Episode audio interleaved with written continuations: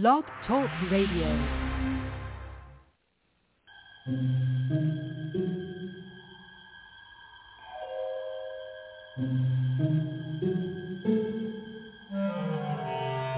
Archangels, ghosts, and Bigfoot. Oh my.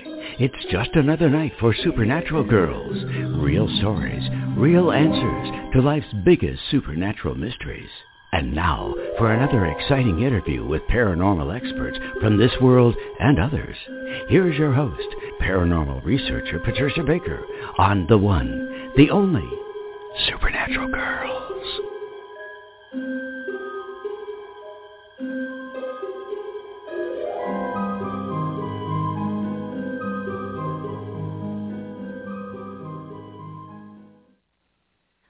Welcome everyone to another exciting episode of Supernatural Girls Radio.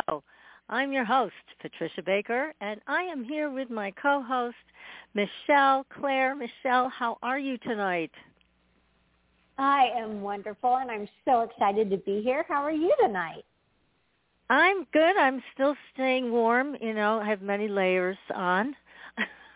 Mhm. We're expecting yet another storm. So I'm getting geared up, you know, to get the snow shovel out, and we'll see what happens next. I'm hearing it's going to be a lot of ice, and that is never an easy thing to deal with.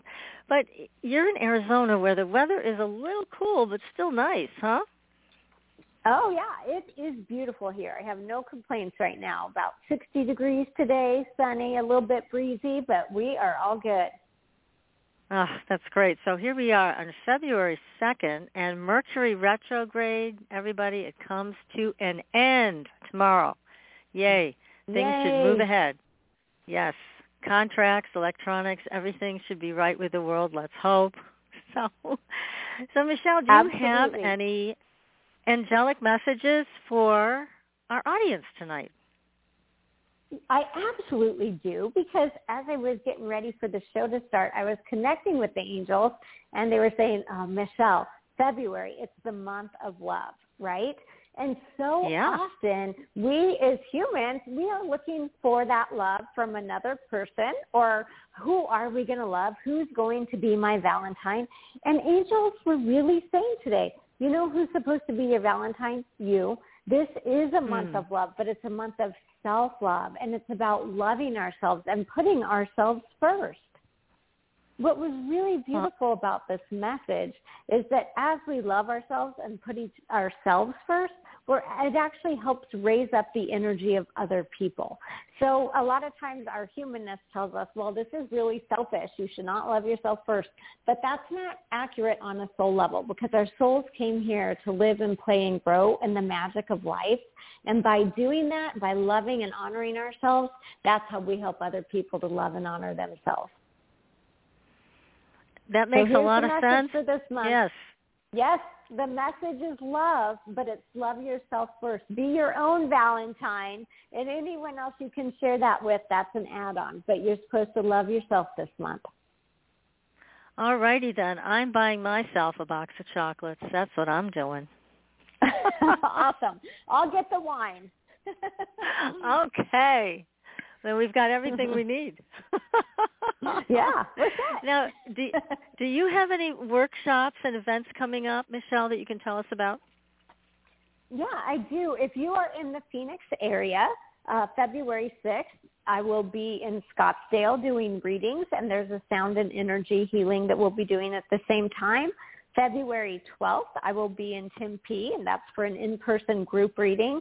And on the 28th, I'll have an online gallery reading. So people can go to my website, Michelle, M-I-C-H-E-L-L-E, Clare, C-L-A-R-E dot net, and buy tickets and go to these events.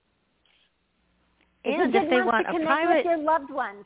Mhm. Yes, and if they want a private reading with you, you are available for that as well, right? Absolutely. Yes, you can book that through my website too. But yeah, this is a month of love. Love yourself first. Connect with your loved ones in spirit. Um, be open, you know, to receiving that love. That is a plan. Absolutely a plan. Well, that's all good. So let's see. We have a great guest tonight. I'm so excited to have Paul Blake Smith with us. We're going to bring him on in just a minute. And I wanted to, again, tell everybody, go to the Facebook page for Supernatural Girls. Make sure you like and follow us there on Twitter, on MeWe. We are on all of those social media platforms. And be sure to follow us. We've got some amazing guests coming up, as we always do. I mean, tonight's guest, amazing. And great information. We try to bring you the very best and the very latest of what's happening in the paranormal world and how it's affecting you in your daily life, because it is. And we all know some of the craziness and all of the craziness that's been going on the last couple of years, and it's good to get some guidance. So we are here to help you through that. And you can always reach us by email. All of our contact information is on supernaturalgirls.com, also on the Facebook page. And you can find Michelle as well on her own website, Michelle, michelleclare.net. So tonight, anything can happen, right, Michelle? Anything during this show. Anything. Anything. So we we will see because we put out a personal invitation to President Eisenhower and President Nixon, and maybe Jackie Gleason. We should include him in this too, right? And let's oh, see, right. he had a big personality when he was alive, and he may want to step forward and add a few things to this. But our guest tonight is an incredibly great researcher, and he is the author of numerous books on UFOs and their subsequent cover-ups. He has painstakingly researched all the pieces to the puzzle involving President Eisenhower and his supposed treaty, which I believe happened, with aliens.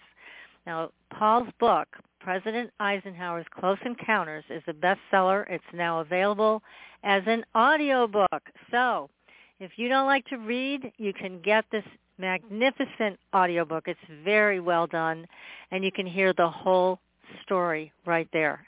Now, Paul has another book that was just accepted for publication by Foundation Book Publishing, and it's called The Nixon Gleason Alien Encounter. So that will be the next book that we'll tell you when it drops so you can get it for sure. And I have no doubt that will also be picked up as an audio book because everything that Paul does is so meticulous, it's so well done, and he's a great writer, so it's a joy to read all of the information that he puts forward. And he's with us tonight. So Paul, welcome to the show. Well, thank you for having me on. We're losing you a little bit, so you may have to move the position of your phone or right. yourself so we can hear you a little better. That's a little better. So it's great to have you with us. Keep uh, talking, and hopefully we'll, get a clear reading. Yeah, it's really nice. The weird night in Missouri, spooky night so uh, it may affect my cell phone uh, coverage here, but uh, I'm glad to be on, and I thank you for the uh, nice comments on my book and the next week coming up, and they're very exciting. I think uh, your listeners are going to really enjoy this show. Well, I'm glad you're here. We're still having trouble hearing you. So you might want to try different areas to move to to get a better signal. I know you're on a cell phone tonight, so we'll do the best we can. But your books, I, I read both of them, and they're excellent, and it really makes you think about what in the heck was going on. So let's start with President Eisenhower, if we can, because it's my understanding, and not just from your book, but from other researchers as well, that Eisenhower is the one who really started in a big way this whole secrecy thing, that the public could not be told anything of what was going on. And that's certainly, we're under that level, high level of secrecy even today. So tell us, what, what was it that made you want to dig deep into Eisenhower? Uh, I first began reading of this story, this uh, really exciting claim that he went to an air base and met with some friendly alien beings back in the 1950s. Well, I read about this in the 1980s, and then it popped up again like 15 years later. I thought, boy, this is an exciting story. Where is there a book about this? And I kept waiting and waiting. About another 10 years went by, and I decided I'm going to research this uh, saga and write it myself. And I did, and it came out a couple of years ago, and it's done really well. and I'm always pleased to talk about it. I'll uh, emphasize two things real quick.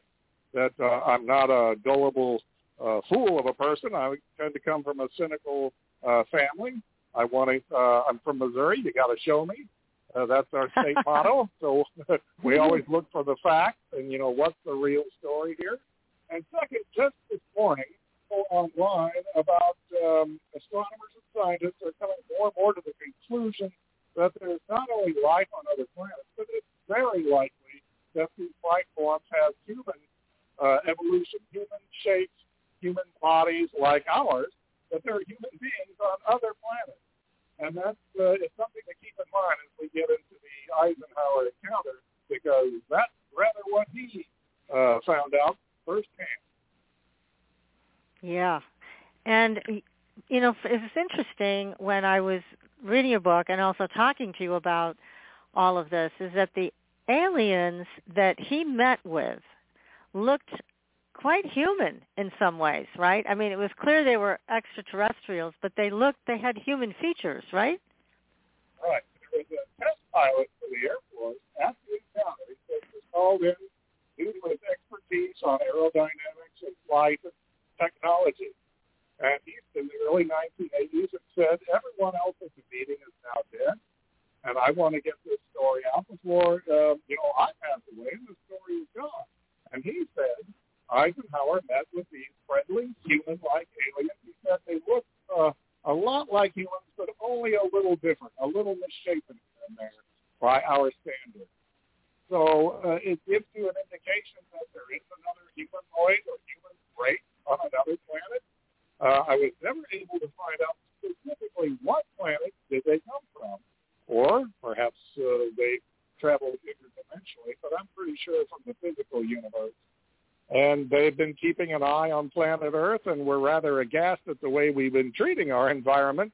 If you remember back in the 40s and 50s, I'm sure you've seen film footage or TV coverage of uh, photographs. We were really belching out pollution into the atmosphere and setting off atomic bombs that were full of radiation. We were a little reckless. Uh, and uh, apparently that was a main concern, a real impetus for some human life. Uh, the age-old question, uh, can you take us to your leader? And so they were introduced uh, to President Eisenhower, who was on a golf vacation uh, not far away in Palm Springs, California, on the night of February 19th, 1954, an otherwise very peaceful Friday night. It's just amazing that all of this has gone on and they've kept the lid on it so tight, but you were able to get pieces of it and bring these puzzle pieces together, which is wonderful. Now, tell us more about this the arrival. I mean, did people see a ship land? Did our military escort President Eisenhower to a landing site? How did this happen? All right. Uh, President Eisenhower was uh, spending every day golfing in the desert. Palm yeah, Paul, hang on a second, because we're still losing you. You're kind of cutting in and out. Um, oh, did you say you have another phone you could use? Try. Very much like this one, though. Uh, uh oh. Okay. Well, yeah, what you might want to do is uh, hang up and then call in on the other phone because it's really hard to hear you. It's like you go in and out. You're clear, and then all of a sudden it, it starts uh, it, it starts leaving pieces of your conversation out. We want to hear everything you have to say. So, okay. do you want to try calling back in? Uh, all right. Uh, is it any better right now? Yeah. Why don't you just call right back in? I'm going to hang you up here, and you can call back in. Thank you. Okay. Sorry for. Okay. So this happens sometimes. Okay. you know, it does um, happen sometimes, and and and you know, there's also a possibility that somebody would want to censor his message. We'll just put that out there too. yes, exactly. Yep. Yeah, no question about that. So let's see if his other phone can break through all of this other stuff we'll that's see. going on. Absolutely. You know, and it's interesting too because what he did say was he talked about them coming during the time when, you know, the atomic bomb was being detonated and things like that. But that makes sense because what we often forget about as humans is what's happening here. It ha- it's like throwing a stone in the pond. The ripples go outward, right? So yes. at some yes. level, what we're doing here, it is affecting life throughout the universe. Yeah, everything's connected, so that makes sense. Mm-hmm. And you know, they did come, according to Paul's research, and offer help. And right. I'm sure he's going to tell us more of the fact that Eisenhower didn't really want their help, which is unfortunate. but maybe yeah, we can invite them back. We need their help. we do. Well, and as you know from last week, what happened uh, with Uri Geller's statement saying that we were getting all of these mysterious radio bursts that nobody had ever seen mm-hmm. before and his take on it was we were going to have a mass landing. Well, wouldn't that be fun? I would like that. Then the government couldn't deny it and hopefully they'd be friendly. That's all I can say. Hopefully. Fingers crossed Absolutely. everybody's friendly. Yeah. and that would be that oh. would be great. I've often said it would they they would do better if they came to people as a group rather than the government who always wants to cover things up and lie to us and weaponize everything. Right. So we'll yeah. have to see. Instead we'll have to see see like, what oh, their welcome. plans are. right. Yeah. we can have a party. You know, okay, Paul is. I don't think they're going to be mean. Okay, he's back. Okay, good. Well, I hope that they're great. Good friends. Hey, Mhm. Paul, how, let's see Yeah. how you sound. Uh, okay, are you ladies been having a party Ah. without me? We are, but that's okay. You're invited, and you sound much better. Much better. Oh, okay, good. So thank you. Okay, so anyways, we were talking about what happened with this, you know, when the ship landed. Who escorted President Eisenhower? Did they escort President Eisenhower to them, or them to President Eisenhower? Uh, the aliens came down, according to a couple of witnesses, in five different craft, three circular shape and two elongated shapes, on a runway at Edwards Air Force Base in the Mojave Desert. Uh, Air Force officials must have greeted them, for they called President Eisenhower and gave him what they felt was the all clear or A-OK signal to come on over and greet these friendly creatures. So I'm thinking they stepped out of their craft and spoke to uh, any uh, officer or enlisted man who was brave enough to step up and try to communicate with them. Uh, Eisenhower was a brave man. He fought, um, well, he was part of the armed forces uh, network in uh, uh, Europe during World War II. He was not afraid of anything, and he boldly went from his golf vacation in Palm Springs, uh, took a quick flight to Edwards Air Force Base, and he uh, was surrounded by six bodyguards, according to the eyewitness who talked in the early 1980s, and that he calmly, the president, spoke to these uh, extraterrestrial beings who spoke in English. They were familiar with our language and our customs, and uh, they Hmm. had a nice chat on a runway at Edwards Air Force Base. Wow. And so again, what what did they say? They they were like, "We're here to help." Because that's my understanding is they were here in a friendly way, offering Yeah. to help. They originally began by saying, we'd like to begin an education program for the people of Earth to our presence, that there are other beings in other worlds, and we'd like to uh, help you teach people that we are real and uh, we've been observing you and we would like to make contact. And Eisenhower thought about that for a while, and uh, the the creatures or the the people, I guess you would call them, the the humanoids, uh, decided to put on a little display, and they got in their ships and they showed what they can do to try to convince Eisenhower uh, to say yes to their idea of an education program for humanity. And they probably overplayed their hand. Uh, they put on quite a dazzling aerial show in the sky over um, Edwards Air Base that night when there wasn't too many people around. Uh, I'm thinking that their airships must have spun around and sped off in amazing speeds and then came back and sat down quietly and, and far exceeded our own Air Force technology. So uh, Eisenhower was a bit rattled by that, and he thought about it, and he decided our people just are not ready for you. This world is not ready to hear from you yet, and he asked them to kind of stay at arm's length. Is the bottom line of this? What a shame. And yeah, he was mm-hmm. afraid yeah. of um the people were going to just run screaming into the night that they'd just right. go insane. That okay. you know, we've heard that so many times and so many people say how ridiculous that is, especially today. But we're talking many years ago and maybe people would have been really upset by it or not been able to handle it. But people then remembered also, in those days, yeah. Uh, especially Eisenhower, I'm sure they remember the 1938 War of the Worlds radio broadcast by Orson. Welles and his company. And that sent right. some people mm-hmm. panicking. Now, that was an alien invasion story, but this was a friendly a race of people. But then again, how can you be entirely sure? You may start out friendly, but would that be a kind of Trojan horse?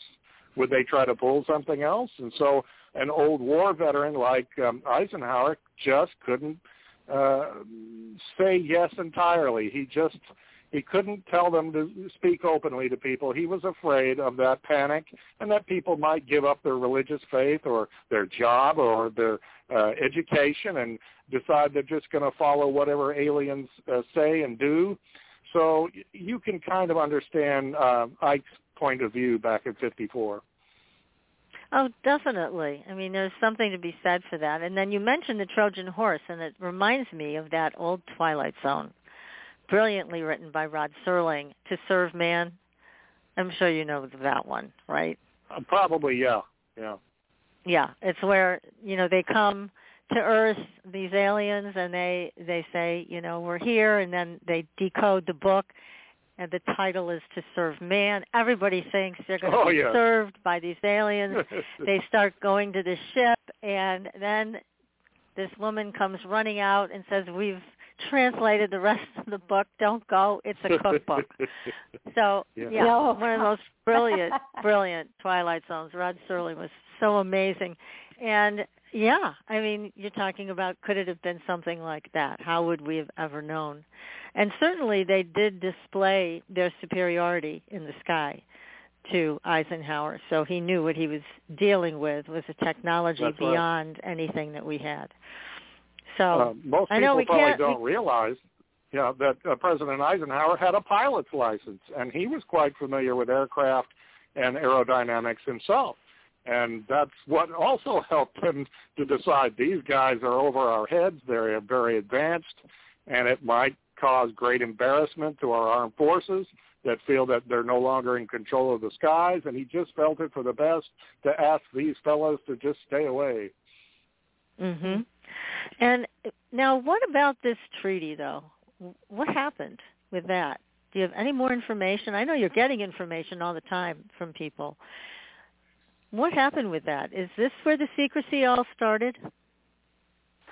Uh, it, it was certainly some amount of secrecy was in place under Roosevelt and Truman, and Eisenhower was again an old military man who was familiar with the slogan "Loose lips sink ships."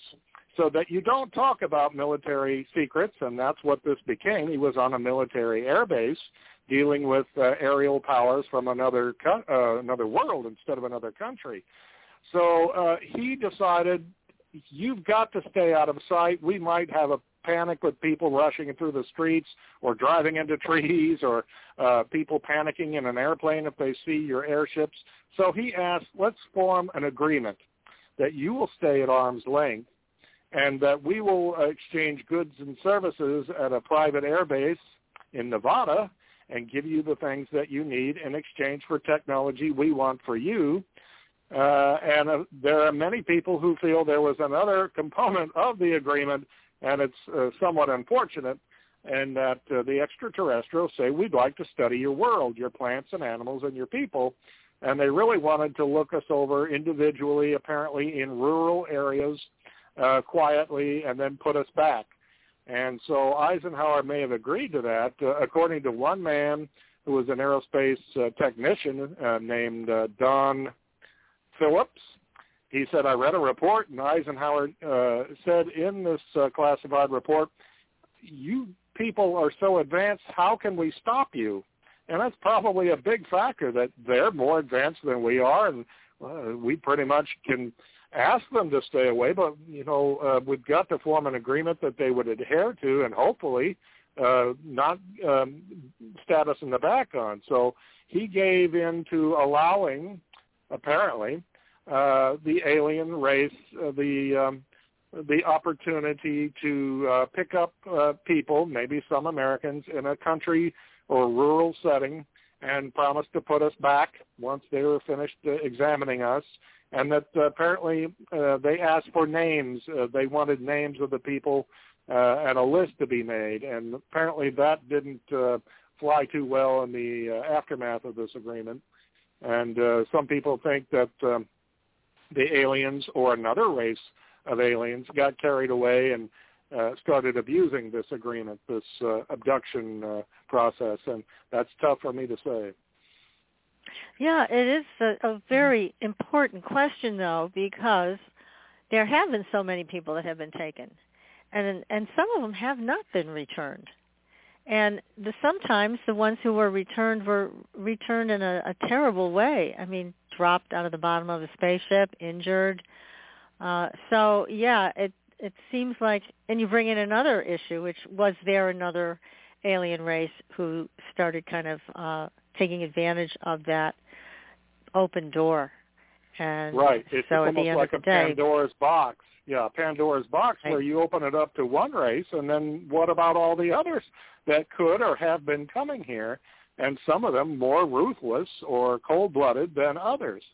So uh, if Eisenhower made an agreement with one race, did he feel, uh, did Eisenhower feel it was good for all races, or did the other races of being feel, well, that applies to us too?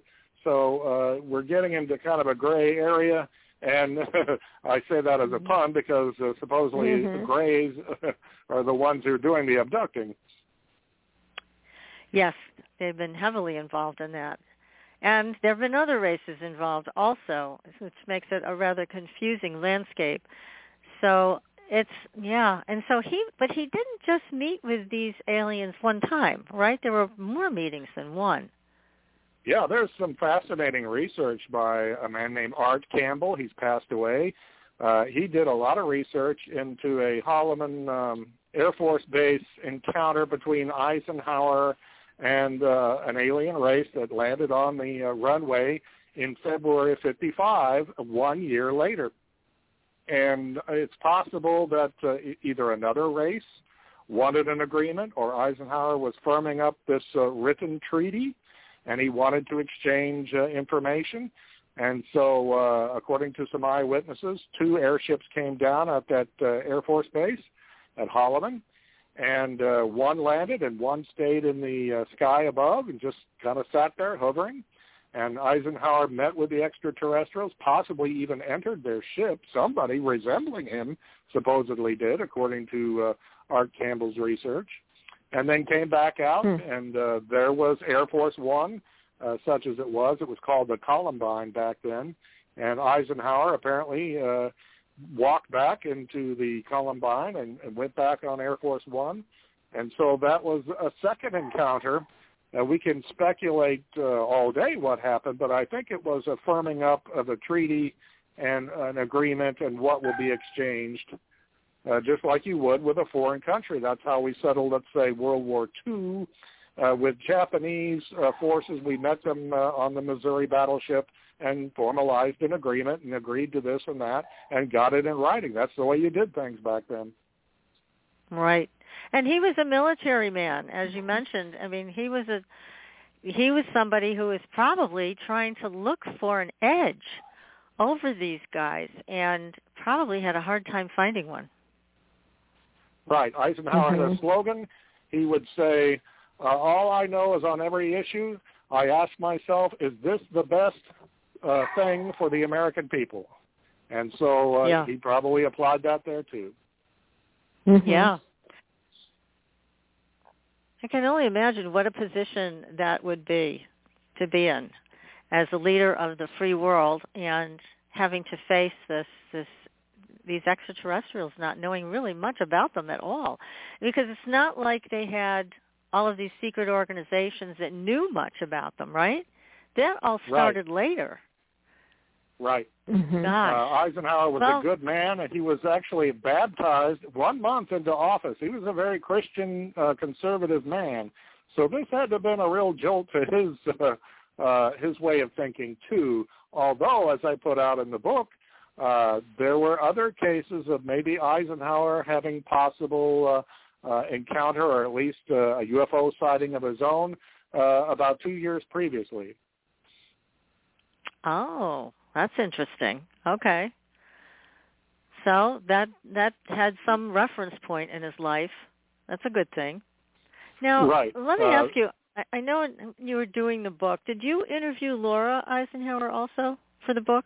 I started to, and I kept finding so many videos online of her talking about this that I felt like, well, there's not much point anymore. I've got all the information I need. I know she is Eisenhower's great-granddaughter, and she really believes he met with extraterrestrials.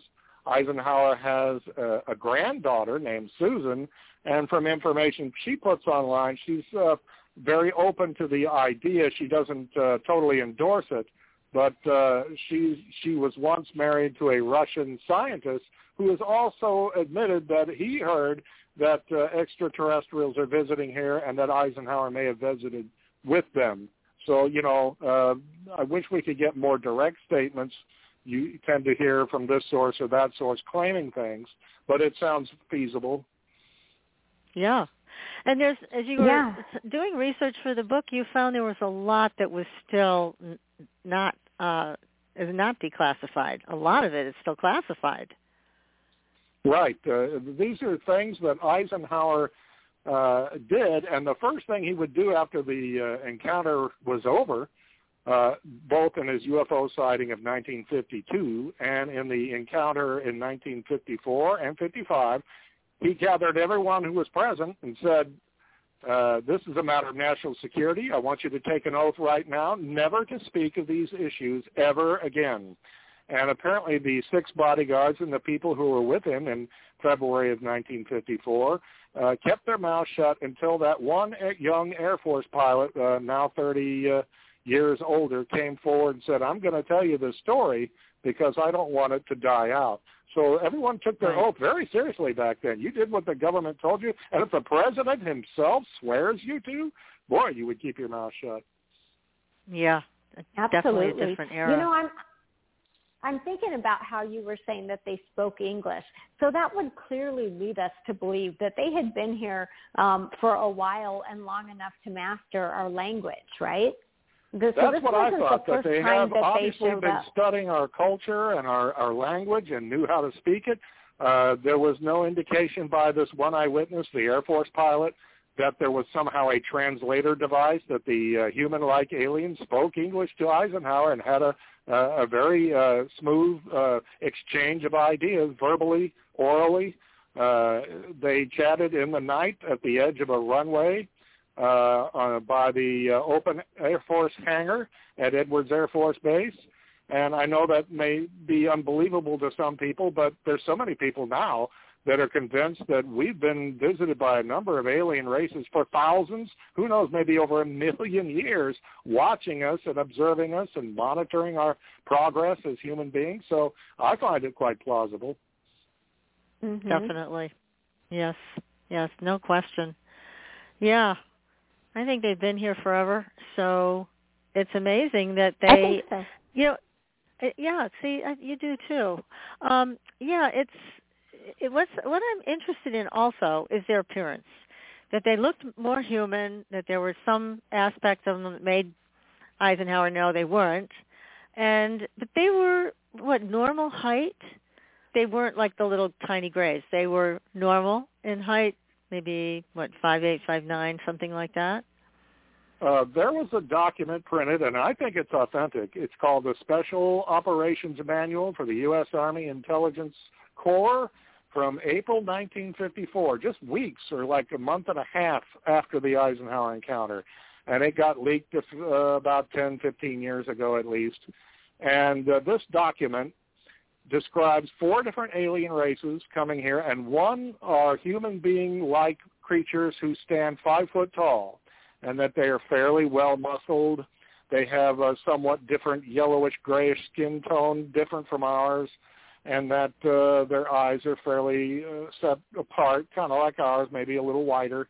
And I'm thinking if they came from a different planet that had a different atmosphere, uh, their lungs and their nostrils for breathing would have turned out a little bit different. And that's what the Air Force mm-hmm. uh, officer said, that they were very much like us, but a little misshapen by human standards. And they wore uniforms? And, you know, I would imagine that they wore flight suits. Uh, I don't think the Air Force officer who confessed the story actually said, but we can't imagine them showing up naked. They were probably wearing uh, some kind of uniform or um, a space suit or something to protect them in their mm-hmm. um, uh, spaceship environment, and then stepping out onto the tarmac uh, at the Edwards Air Base.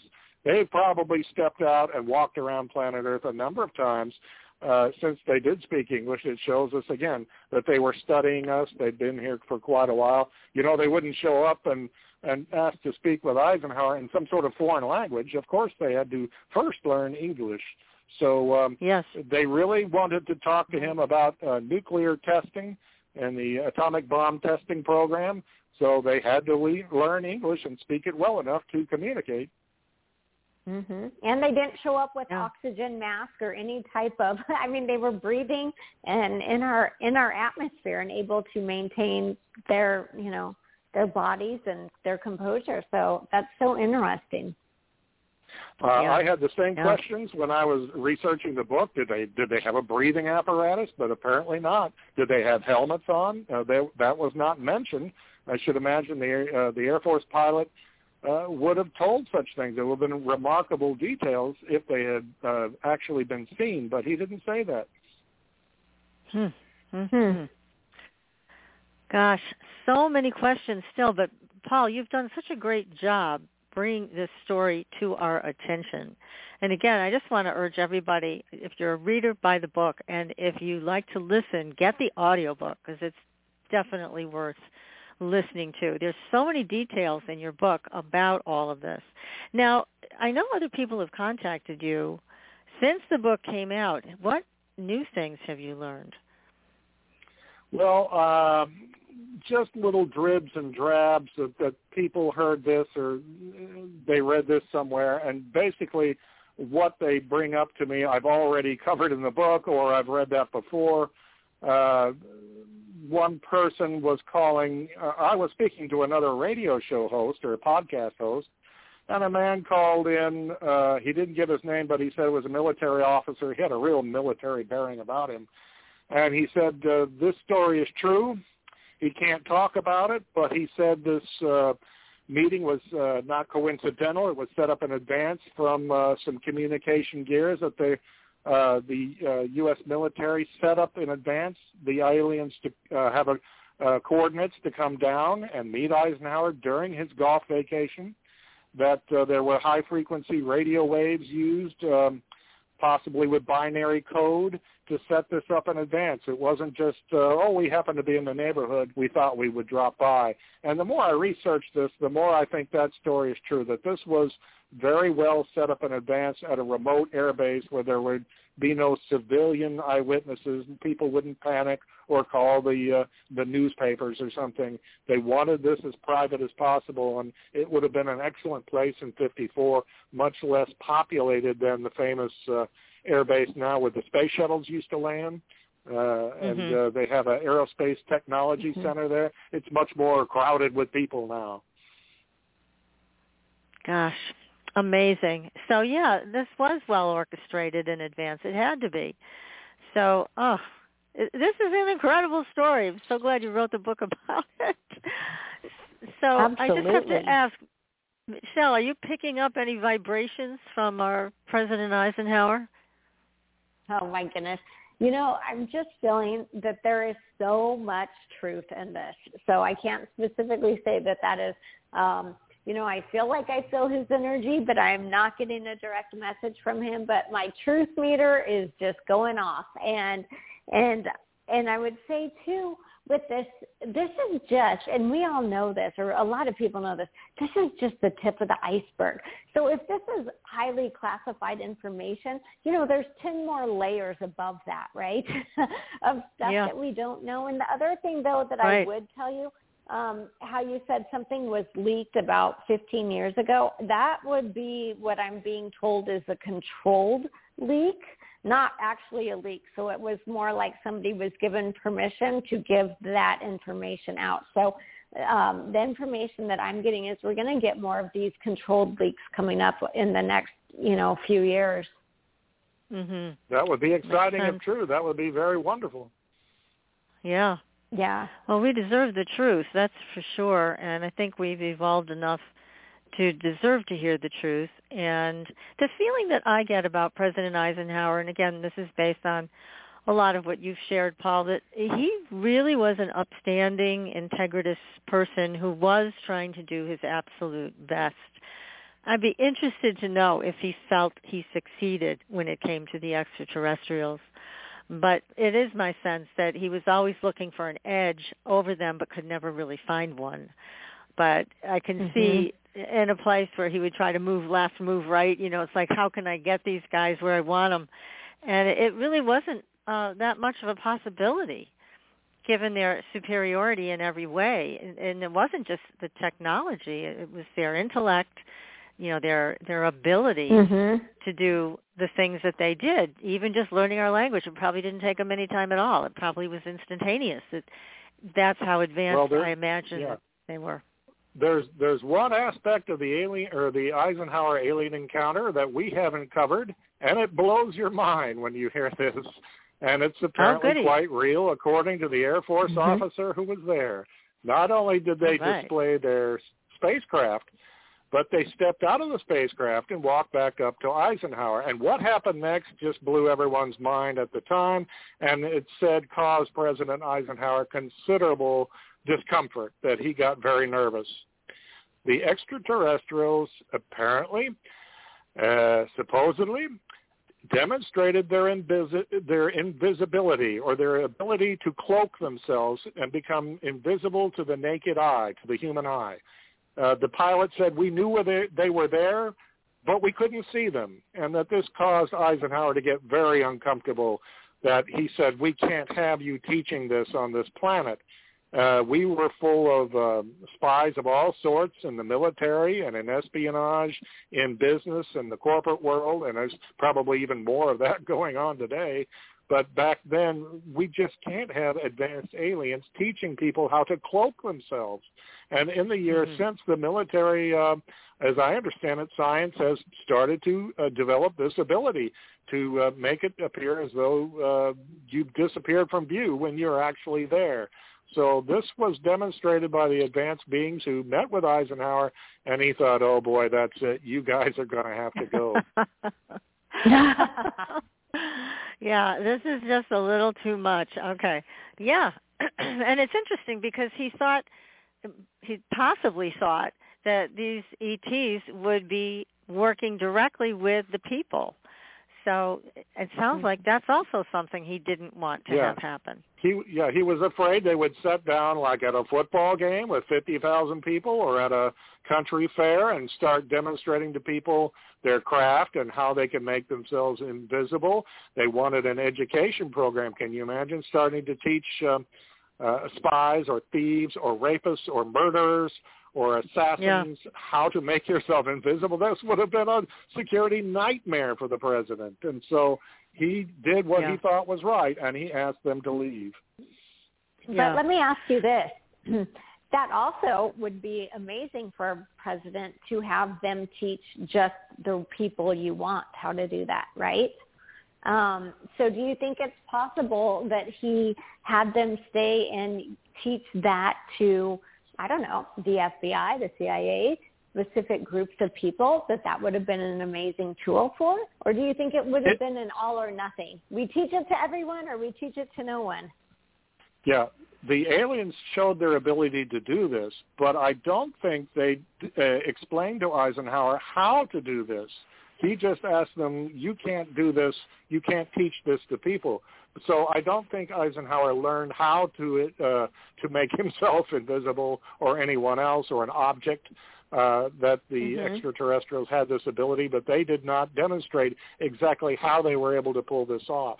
I think it has something to do with uh, manipulating your molecular structure and uh, this some sort of scientific aspect that's uh, over my head, I admit. So that uh, I think he did the right thing in 54. We have to ask ourselves if this were to happen now, and whoever's president in the last few years or will be in the future, what would their reaction be in the modern world if they landed, came back and said, well, well, here, and we'd like to give you, uh, uh, your people uh, an education to our existence and everything. I don't know what would happen. It, it might be the same uh, reaction that fear and worry that uh, this is going to freak people out too much, and the president might say, "We're still not ready for this. You're still going to have to leave." Yeah, well, again, Well, you know, people I absolutely. think people have come to accept it because they are all over our skies. Everybody has cell phones. They're Yeah. taking videos and pictures of all of this and it can't be denied. The Pentagon has come out and said, yes, there are things in our skies. We don't know what they are, which is baloney. They do know, but still it's um it's a it's a big quandary for the military and the government because their whole job is to maintain a stranglehold on the population. They don't Right. want us to know what they know. And so they but they've been pushed into a corner somehow and I'm still wondering exactly what the catalyst was that made this Pentagon report come out. I mean they they had to be pushed into it somehow. And I Mhm. don't know why. If, you know if there's other superpowers like China and Russia who are saying, "Hey, you better get with the program because we're going to reveal this." And then the United States is going to look pretty stupid because we'll come out with the proof. And then you're going to look really bad because you've been hiding it. So that's a possibility. Well, maybe it was the yeah, maybe it was the popularity of President Eisenhower's close encounter climbing the charts. That, That's right. yeah. You're pushing it out there. That's right. That's, That's right. It's great. Well, let's let's segue into the next story in the next book that you just completed, the Nixon Gleason alien encounter. That's another fascinating tale. So tell us about this. It sure is, and it's linked in some ways in my book. Uh, I, I think of it as a sequel to the Eisenhower book, be, uh, mostly because, well, two things.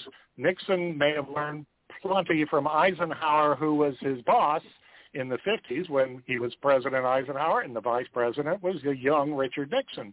And second, Eisenhower met with extraterrestrials and may have formed a treaty in on February 19th, 1954 the information we have on President Nixon and Jackie Gleason seeing something otherworldly is from February 19th, 1973, the 19th anniversary, on the same exact date, at an airbase, at night. They went sneaking around together, and I'm thinking this just can't be coincidental. I think there was a treaty to be renewed at the time, and Nixon had to be at an airbase to uh, to update it or uh, maybe even cancel it for all we know.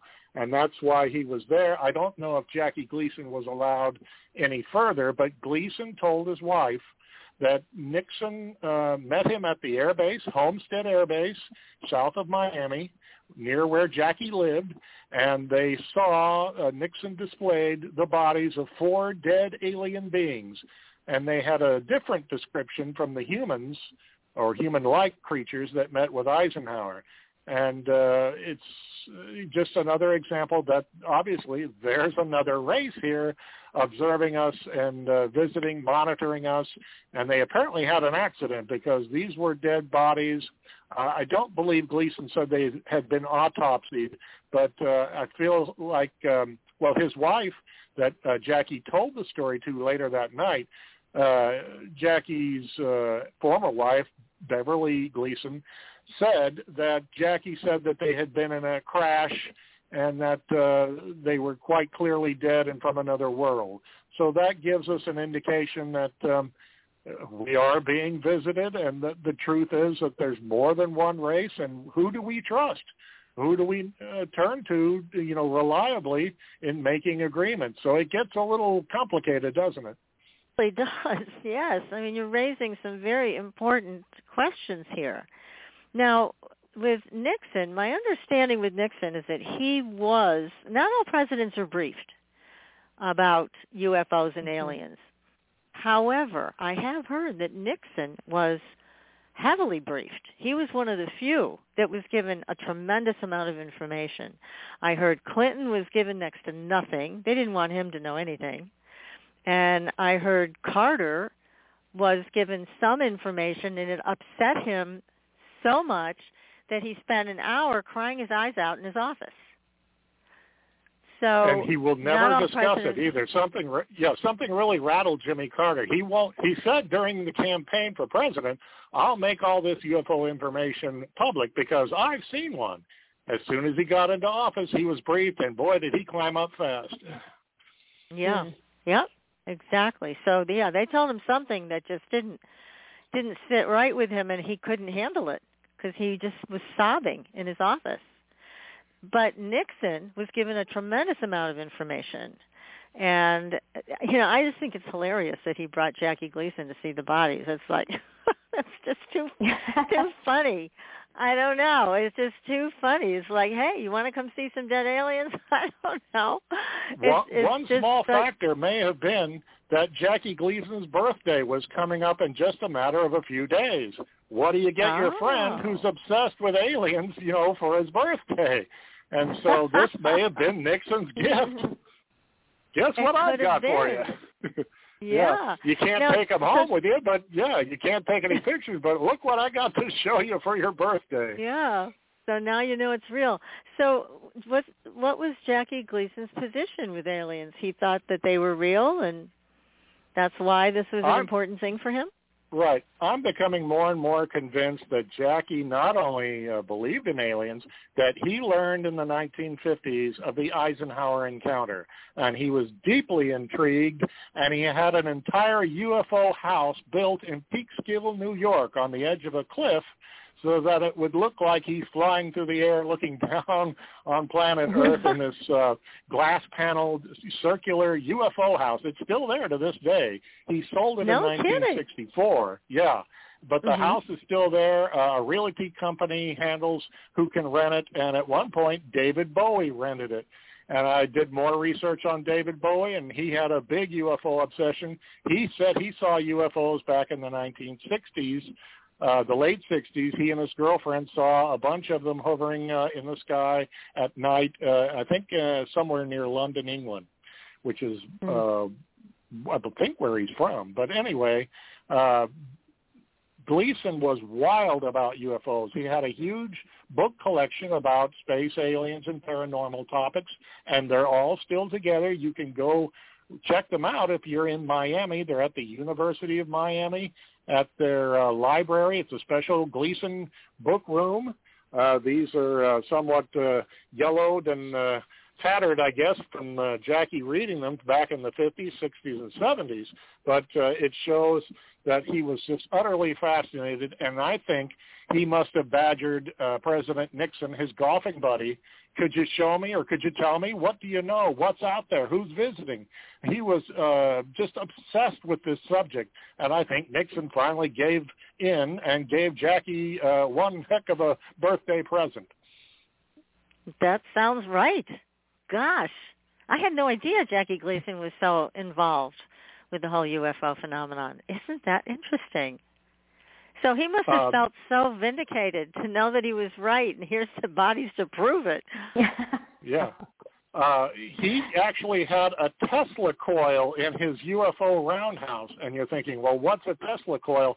It's a, a big electromagnetic uh, device, or not that big, really, uh, that Nikolai Tesla used in the late 1890s and in the 1900s and uh, I, at first I was skeptical about this, but the more I read, Tesla said it he was trying to communicate with extraterrestrials. So what a coincidence! Jackie bought it and put it in his UFO roundhouse. Oh my gosh! And it makes you think wow. that Jackie was, yeah, that he was going to give it a try. And another factor yeah. I found out: Jackie was wild about uh, what we call ham radios. and sending out radio signals. He had a room full of dozens, according to his uh, stepson. So when you factor it in, we heard in the uh, first part of this show how Eisenhower may have had the uh, alien encounter set up by high-frequency radio waves, contact with aliens. I can't prove it, but I strongly suspect Jackie Gleason was giving that a try with his uh, ham radios, high-frequency attempts, and with his Tesla coil in his UFO house surrounded by his UFO books. He was something else. I guess I had no idea. Did you know this, Mm-hmm. Michelle? No, I I had no idea. You know what I keep thinking about with um, Nixon and Eisenhower? So there are also some religious implications that would come in, not just the fact that we are outsmarted and out militaried and, and all of these things, right? But there there is a certain portion of the population that truly believes humans are, you know, the top of the food chain, the most intelligent, you know, and and I was thinking, you know, because especially with Eisenhower about how he was so um you know, just seemed to be such a great stand-up guy, and he was religious. It, you know, how much of that do you think played into this too? Is his of what it would do to people, um, and and the way their relationship with God or their religion was? Right. Uh, he was uh, Eisenhower was a particularly church-going Christian, and he was probably worried that people all over the world would lose their faith in God or their particular religion, and that had to weigh Mhm. on him very heavily. That maybe we better not tell people; they're just not ready for this. Right. Whereas And- Nixon, yeah. to me, the energy with him was more like he was just gonna toe the the the line that had already been laid. So I that energy that I'm feeling with this is that he was really just following up what had already been been done. Um, but yeah, with Eisenhower, I feel this energy of like he really had concern um, for what it would do to people, kind of on an inner turmoil type level too. I think that sounds 100% accurate. Yeah, and I Yeah. think that's what really got to Jimmy Carter because Jimmy Carter was Mhm. very religious also. And I think uh whatever they told him uh whether it was look, we're made up of all these different alien races, that's really what we're about or something, it rattled him from that religious point of view that you brought up, Michelle. Um yeah, wow. And I just want to revisit what you said also, Paul, about the Tesla coil because now if you go to our website supernaturalgirls.com and you go to supernatural health you will see there is a company now that is selling tesla coils and Oh, they're also making these uh these medical beds that you can go and have a treatment on and I'm just learning about them now, but we've had guests talk about them that they've been in development for a while. They can do some pretty amazing things. So go to the website and you can get directly linked with the company that's actually selling them and they're not very expensive. They're around I think $500 for a person. They sell them for children, they sell them for pets. So you can take a look there and you know they have to be very careful obviously they can't make claims or the FDA will come riding in on their dragon so you have to you know, I you have only to know recently that began reading. It. Yeah. I only recently be, began reading about Tesla coils, and guess who lived in New York City, not far from Jackie Gleason, in the last ten years of his life? Nikola Tesla. He lived in a, a hotel, the New Yorker, and Jackie lived not far away in New York City. And I kind of want to know, did Jackie have the actual Tesla coils that Nikola Tesla used? You know, Jackie had have. millions and millions of dollars, and he could buy anything he wanted. So he, yeah, he was that authentic. I think I read where he had two Tesla coils in his UFO roundhouse, and I just wonder, are they still there to this day? Uh, but I'll back Yeah. up one point. If you've ever seen The Honeymooners, there's an episode where Ralph Kramden has to go to a costume party, and he starts grabbing all of these knobs and dials, and he makes his own costume, and he steps out of the bedroom and says, look at me. I'm the man from space. He actually had a, Ah. an alien-themed episode in which he felt, I'm the man from space. so this gives you another tip-off. Back in the 50s, that episode was from late 55. He was obsessed with this and even injected it into his TV show. That's amazing. Oh my gosh. Hmm. Yeah, I had no idea. I just knew him as Ralph Kramden. He was a great big comedian and a tre- tremendous star. But oh my goodness, I had no idea he had this this alien life. That's great. So what Well, surprised you you the a, most? Uh, ahead, you guys Bob. have a fine program. In the 50s, it was much more rare for some radio show host to talk about aliens. But in New York City, Yeah. there was a man named Long John Nebel who had an overnight radio program, and Jackie was an insomniac, and he would call in frequently. I've heard uh, on the internet some of his calls. Uh, the audio is terrible. But Jackie would talk about UFOs and aliens, and he would occasionally hire a taxi to come over and pick him up and take him to the studio to talk about it in person. He he would Oh, also call up uh, UFO book authors and talk to them personally. He he wanted to talk and get every scrap of information. He was so obsessed with that subject. So once again, it's not so wild at all that Nixon would finally take pity on him in '73 as uh, two mature men in the height of their powers. Yeah, let's let's go to the air base and I'll finally show you one. Maybe you'll get off my back was probably his attitude.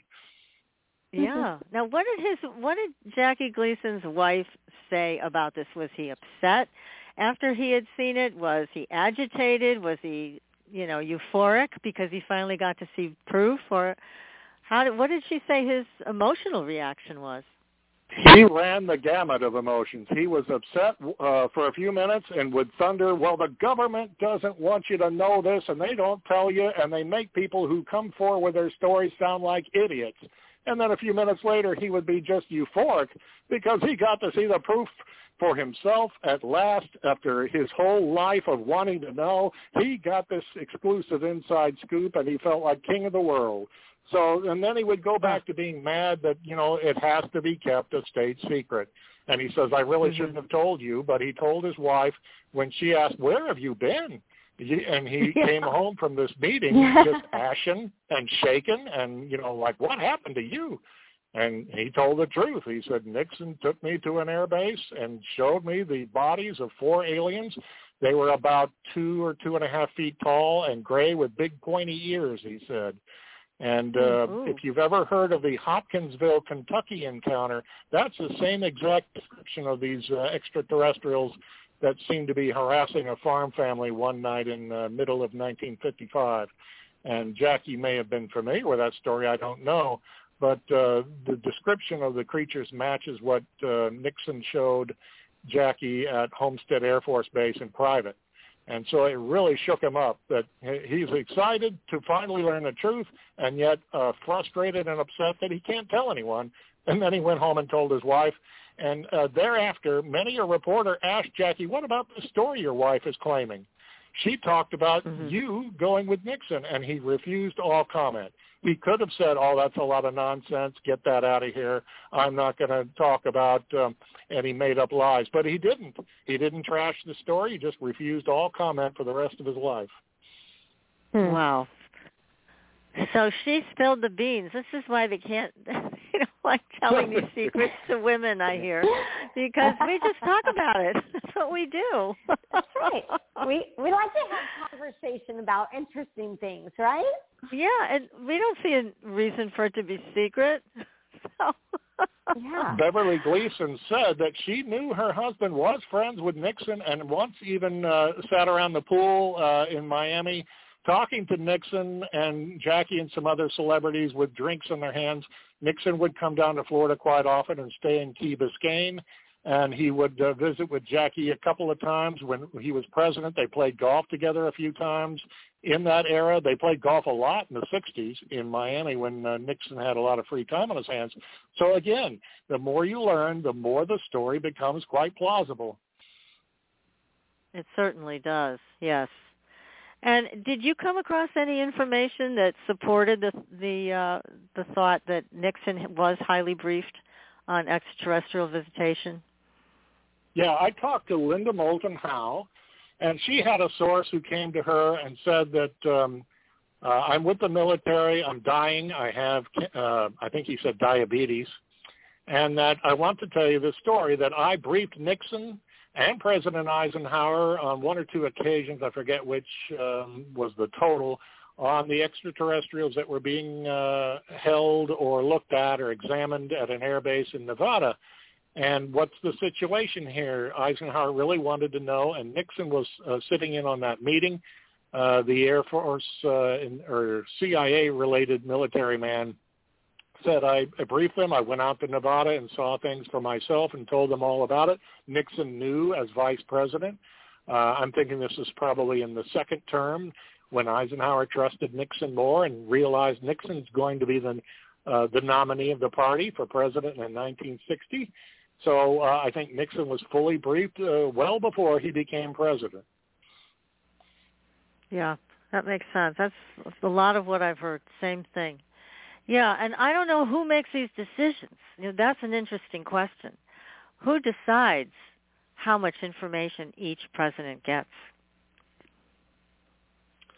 Uh, yeah, and and what they uh, why they are trusted with it, or how much they press for it. You know, uh, is it the more you press, the less they're going to give you? If you show disinterest, maybe they'll, uh, you know, trust you more with information. I don't know quite who is doing this. I should imagine some uh, Air Force generals and National Security Administration uh, officials, uh, possibly Henry Kissinger, who was close to Nixon. And there's a story in my book that I've just finished uh, that Nixon or other Mr. Kissinger was familiar with the story way back in the 1950s. He worked with a Dr. Eric Wang, who was into this subject of uh, extraterrestrial studies at uh, I think Los Alamos uh, uh, laboratory in New Mexico. So I know we get a little bit into hearsay and secondhand stories, but I try to put only things that make sense, that are reasonable and logical and uh, fit with the known facts. I don't like to go off on wild tangents. I know some of these uh, presidential tales sound pretty wild to the average Joe, but uh, I urge you to read my books and listen uh, you know, to a, a show like this and put all the uh, information together, and it really does start to make sense. Their job is to protect the American people and the American armed forces, and we're not sure exactly what's out there, but we do know we're being visited, so you have to do something. Yeah. And again, I think so much relies on the integrity of the leaders and President mm-hmm. Eisenhower really had a lot of integrity, and I think for yeah. uh, most of the time, so did Nixon. I, there was there was a sense of loyalty to doing what was right for the country, and whether it was the right thing to do or not, it there it was that was the idea. That that was the motivational factor. I can't say that's what's going on today, but I yeah. do see that certainly with Eisenhower, yeah, straight up, a straight up guy. You know, there's no uh, question. Mr. Nixon waited to do something with Jackie until he had been safely reelected in the fall of 72. And uh, mm-hmm. all previous presidents had passed away, even uh, Truman, uh, uh, Lyndon Johnson, Eisenhower. They were mm-hmm. all passed away when he decided to show Jackie the truth and that if word ever got back to somebody, he could say, well, I'm in charge and there's no other commander-in-chief left. I'll do as I feel. So that's another factor that uh, even J. Edgar Hoover at the FBI and Allen Dulles at the CIA, CIA had recently passed away. So there was pretty much the old guard was gone and it left Nixon free to do what he wanted. Yeah. Gosh, I really yeah. want to know what he knew. He he was the guy who knew what was really going on. You know? He had. Yeah, I think he, like he knew plenty, and he took some action there. Yeah. Gosh. Paul, well, do you think you have to wonder. assume? Yeah, do you think it's safe, Paul, to assume that they're having obviously these meetings and these treaties with other countries around the world, and that this has been going on for a long time with Russia and China and these other places too? It's certainly possible that a president uh, farms out this job, so to speak, to a top trusted general and generally doesn't get too involved. But Eisenhower really didn't have too much of a choice. He was a brave man, and I think he kind of kicked this off. He got it started. to more contact with friendly creatures or uh, visitors, and he felt like they could be trusted at least somewhat. And it was necessary to form an agreement to protect America from any sort of social disorder or panic. And I think other presidents have adhered to that, possibly without meeting aliens. You never know what goes on in private. I think it was probably pretty rare for a U.S. president to go to an airbase and and uh, do what Eisenhower did. It wasn't all that necessary. You would assign it to a trusted uh, aide or Air Force uh, officer and it's uh, interesting to know that one year after the Nixon-Gleason encounter, he went back to Key Biscayne on the same anniversary date, and all the records that you want to check on this have been expunged from the Nixon Presidential Library, and I have that in my book. Hmm. Very suspicious. That would Wow. have been the 20th anniversary of the Eisenhower encounter in 74. Wow. Do you have any hope that some of these redacted records and things that are still classified will be declassified in the next 10, 20 years? You might actually get access to these things? very slim that the government will do so, but you never know when someone like maybe Julian Assange might hack into something and leak it to the world, uh, or any just uh, some computer whiz. Uh, it's way beyond me how they can do that. Uh, one example might be the Skinny Bob alien video that popped up 10 years ago, and it sure looks like a real alien if you've seen this uh, big-eyed, bulbous-headed creature. That was apparently Mhm. hacked from a computer file, uh, maybe United Nations or something like that. And so uh, I'd like to see more of that, but uh, you know, people are afraid of being prosecuted if they are, are tracked down doing so. So I don't have any knowledge or wherewithal how to do that. But if we're talking about relying on our government, uh, uh, there's some people who think we are in a process of gradual disclosure and others think we'll probably never get uh, the full lowdown from our government. But uh, all I can do is uh, say stay tuned and keep your eyes and ears open and keep checking the internet. Uh, uh, once in a while, uh, unusual things pop up on there, and I certainly Yeah, have a- some right. social media sites to put them on. Yeah. Yeah, that's that's true. I remember there was Mm-hmm. a hacker from Scotland, I believe, who hacked into the NASA database and came up with all kinds of things that we were in touch with extraterrestrials and he came out with a lot of information and they couldn't prosecute him. so that was a good thing.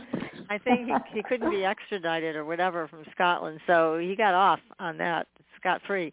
But he did find a lot of information, and, and I, as I recall, one of the things he found was that we had off-world people. We had uh, people on other worlds, and this was years ago. Mm. And Mhm. you know, so so there you have it. You know, he came. He he said these were in the NASA files. So yeah, there's a whole some bunch people more. who believe. Yeah. Have you ever heard of Project Serpo? yes, Yes. yes. Yeah, But that's tell a very everybody about that. controversial. Yeah, that supposedly not only are we in contact with some aliens who have landed and proven themselves friendly, but that we have exchanged diplomats that they bring out from their airships, uh, friendly extraterrestrials who go into like a meeting area indoors, and we send some of our bravest troops or intelligence officers aboard the ship, and they take them to their home planet and it may take weeks or months before they come back. Now that's the claim. It would be difficult to prove this, but there's some people who take this very seriously, and I even wonder if that's what Nixon was uh, partly up to on February 1970, uh, 1973. Uh, if that's one of the reasons he had to be there. I don't know if Jackie was shown all that much and then escorted out, but uh, there may have been uh, more going on with Nixon on that particular date uh, that uh, Jackie either wasn't told or that Jackie uh, did not tell his wife. Mhm. That's possible. Definitely. Mhm. Especially because he knew his wife would start talking about this, I'm sure. so, so he may have held back a little bit, you know. oh goodness, this is just great information, Paul. It's so interesting. Oh my God. Well, also It Close is. Encounters, the Spielberg movie where they exchanged people, you Mhm. know, aliens stayed here and some of our people went on the ship. That is supposedly based on a true story. So that goes yeah, right now along. where did they get that idea? At an air base? Yeah, it was an air base out in the desert with Air Force officials greeting landed extraterrestrials. Gee, where did they yeah. come up with that idea, huh? Right. it had yes. almost everything except Dwight Eisenhower in that movie. Yes. yes, it does. Mhm. Yes. So it's you know it's it's all very very interesting. But how you bring these things together is amazing to me. You, you really get you collect all these pieces to the puzzle and and they work. And that's why your books are so enjoyable. I I can't wait again for your uh, Nixon Gleason alien encounter to come out. Did they give you a, a drop date on this? Is it going to be this year? I'm hoping this year, maybe uh, by the fall, where it starts to become holiday gift-giving time. That's always a, a good idea idea for a book to come out. Uh, That's right. When it does, it will be creeping closer to the 50th anniversary in February of next year. One year from now will be the uh, uh, special 50th anniversary of Nixon and Gleason and what they did. Uh, Beverly Gleason talked about it in an article she wrote for the Inquirer in 1983. And when Jackie read it, he hit the roof and he called her up and Ooh. chewed her out and said, uh, you know, don't ever speak of this again. So she has kept her mouth shut except for one interview in 2003. She didn't add to the story or embellish it or change it or re- uh, retract it in any way. She says, I stick by the facts. This really happened, but I don't have any more information for you. So uh, that Mm. kind of again adds to the credence of the believability that if she had gone crazy and added all kinds of laser guns and invasion and Nixon acting crazy or such nonsense, uh, we could not believe her. But she didn't do that at all. So Jackie refused comment, and his wife, his former wife, uh, just said that's the story, and she doesn't uh, talk about it ever since. Oh my goodness! Now is she still living? She's still alive? I believe she is. I had trouble tracking her down. The last I checked, within a year or two, she was still alive on the East Coast. But you know, these are tenuous times. You, uh, especially, she must be getting close to 90 now. So, uh, if you were able to contact her, would she remember things accurately? Uh, would she be in her right mind? I would hope so and that um, I was not able to find her. But again, she gave this interview in 2003. She didn't change anything. She didn't add anything. So I don't think she has anything more to say is why she's been so quiet. Yeah. Yeah. Oh my goodness. Wow, what a great story. Oh my. Yeah, I mean is there out of the two presidents that you've done books about now, what surprised you the most for Eisenhower and what surprised you the most for the Nixon Gleason book? Wow, that's a good question. Uh, what may have surprised me is what uh, you tapped into and mentioned earlier, that not only was there this uh, 54 encounter, but uh, in 55 a second encounter, and that uh, a few years ago a government document was leaked. It was uh, dated uh, January of 1989, apparently for the incoming George H.W. Bush presidency. It was a briefing document, and Mhm. it mentioned that Eisenhower had three air base encounters with friendly extraterrestrials. Uh, they mentioned the 54, the 55, and that there was a third one. And so I looked up in uh, Eisenhower's uh, daily schedule that you can uh, check out at his uh, presidential library online. And sure enough, there was a bit of an opening there where he could have gone to an air base. All of this stuff checks out. If it hadn't, I would put that in my book and say, look, this couldn't have happened. But darn it, every time, like Nixon really was, according to his records, in Miami, and uh, he even showed up at Jackie Gleason's golf tournament on national television Monday the uh, the 19th in uh, Cuba, uh, in Fort Lauderdale, and so we knew that uh, Jackie and, and Nixon were pals, and they palled around in a golf cart and talked to reporters together like old buddies that very afternoon. So it's not a wild, crazy story. It all fits, Yeah. and it's like I can't Mhm. believe there's not been a book about this before, but I'm glad to get it out, and I hope people enjoy it. Well, we're enjoying this. This is great. Yes. You're giving us so much wonderful information. Now, do you know what it was that set Jackie Gleason off on this path to be so in love with UFOs? He gave an interview in the 1950s and said, at that time, I've not seen a UFO, but I'm very interested. He said he did not believe stories where um, people met friendly uh, Martians or Venusians, uh, people from Venus, and went up in their spaceship. That was apparently uh, somewhat popular in the 50s. He said I was skeptical about that, but he was interested in real sightings, real stories, and he started out on the air talking to this radio show host and said, I'll give $10,000 to anyone who can show me the proof. I want hard proof. Oh. He upped it to a 100000 Wow. Yeah, later Oh, my on, God. he said, I want this hard proof. I'll give you a million dollars. And Jackie Ah. had millions and millions every year coming in. So and he was serious. And I think this was another factor that Nixon took him up on this. So, uh, you know, he demanded the proof, and he finally got it. and maybe Nixon got the amazing. million dollars too. Huh? Yeah. Yeah, he might and well I'll tell have. you what, a million dollars back then was really worth a lot of money. it Oh, was yeah, worth so that's much right. more. what would that oh, be like? Ten goodness. million in today's money? Yeah. At least, yeah, at least with this inflation. So yeah, oh my goodness. Well, you know, his persistence paid off, didn't it? Jackie's persistence. He wanted I, to know. I read in this. Yeah, I read in Jackie's heyday he made fourteen million a year from CBS alone for his variety Wow. show and the Honeymooners. He did record albums. He Hmm. did movies. He had money to burn, so he made his own Yeah. UFO house and he made this extravagant offer. I want hard proof. And again, I think Yeah. Nixon took him up on it. Happy birthday to This you, Jackie. great. Where's that million dollars? Right. That's right. Oh my goodness. I wonder what he would think about things today.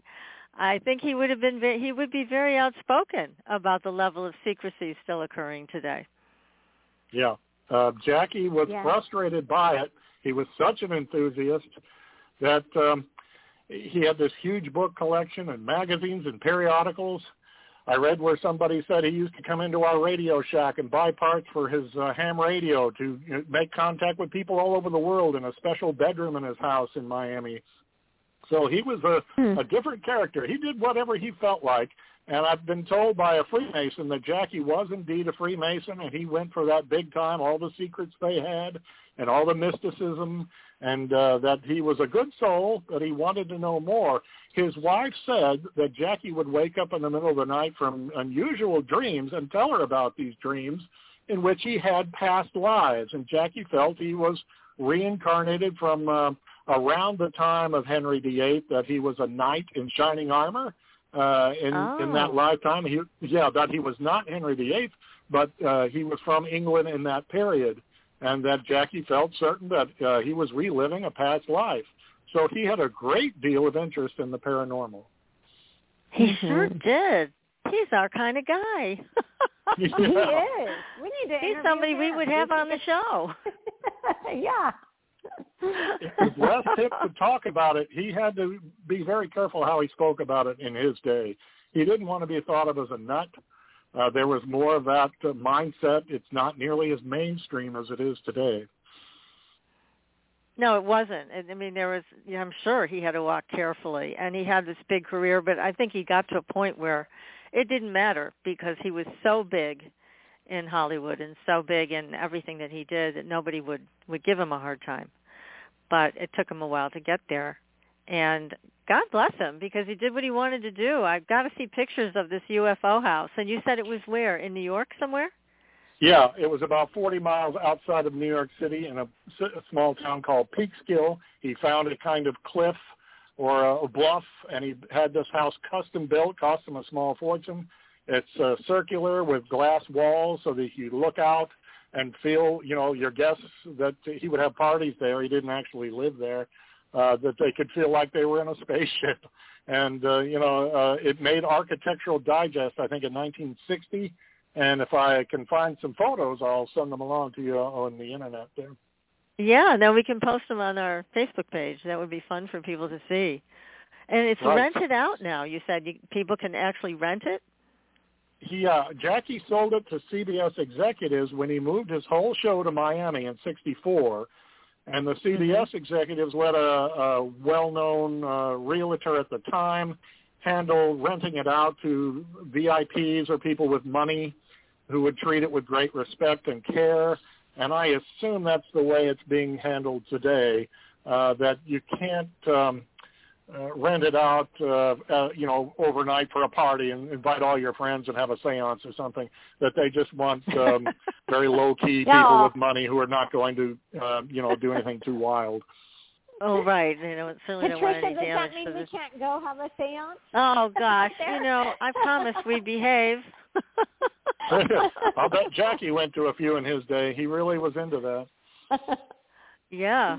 Yeah, absolutely. Well, and then he had the money to to afford the best of whatever he was involved with. So, gosh, you know, I'm surprised that Yeah.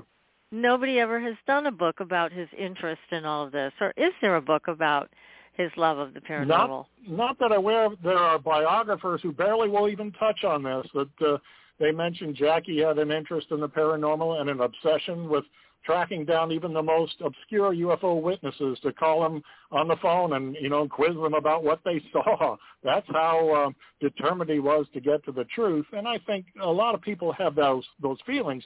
But he had the name, you know, of, oh Jackie Gleason's on the line. Oh, Yeah. of course I'll talk to him. But if you or I Right. were to call somebody, they might say, "No, nah, I'm not going to tell you anything." So he used Right. his name, his star power, and his money to get uh, at the facts, and I think that was a factor with President Nixon. Yeah, definitely. Oh my goodness. Now, Paul, what if in our audience tonight there is someone listening that can add to these two stories? How would they get a hold of you? What's the best way? Uh, you might try me on Facebook, either my personal page or uh, President Eisenhower's Close Encounters on Facebook, or um, the Paul Blake Smith author page on Facebook, and that's a really good place to start. Uh, if you go to my website, mo41.info, uh, it has an address where you can email me. Uh, I'd be interested in anyone's uh, truth, you know, real uh, stories and not made up silliness, but uh, I sometimes get little dribs and drabs. Uh, people send me information, some of it I already know, unfortunately, but uh, I appreciate uh, serious people who have uh, some real insight. So uh, I advise you to go there. You can contact Foundations Books. Uh, they're a, a company based out of uh, Brandon, Mississippi. If you have information, call the or write to the publishers, and they'll send it to me. And so uh, if anyone has any information on Mr. Nixon or more on Eisenhower, my book uh, for this year is not completely set into print. I might be able to cram in some more facts because I love uh, as much information as possible to give the readers their money's worth and not some sort of empty thing full of some wacky theory, but to really dig into the facts and get as much information that can be proven as possible. And I think I've done that, and uh, that's the way I approached my first book, The Cape Girardeau UFO Crash, and that's how I did the Eisenhower and now the Nixon book. And uh, if I get more information, maybe we can make a trilogy off of another president who may have seen some things. That's great, Paul. Well, you've done a great job with these books. And again, everybody, uh, the first book, President Eisenhower's Close Encounters, is available as a book on Amazon, and also it's available as an audiobook on Amazon. So, or you can get it from Tantor Media, who produced the book and did a great job with uh, with picking the reader and the cover and everything. It's excellent. And I'll keep all of you posted on the Nixon Gleason alien encounter and when you can go and get a copy of that. So Paul, thank you so much. This has been a delightful evening with you. Learned so much. Thank you. You are welcome, and I hope um, you'll enjoy that book later this year and that um, people will keep tuning into your show, and maybe they'll have information to pass along to you, and you can contact me too. That it would be great. Yes. I know there's somebody out there who has more for you, so I hope they'll contact you or us very soon. Yes. Right. So everybody, thank you so much for joining us, and we'll be back next week. I think, Michelle, are we doing angels next week again? I think we are doing angels next week. I Yes. think so, with Corin Grillo. So yes, it's going to be another great show, everybody. And until then, we will see you on the Blue Highway. Good night, everyone. Thanks for listening.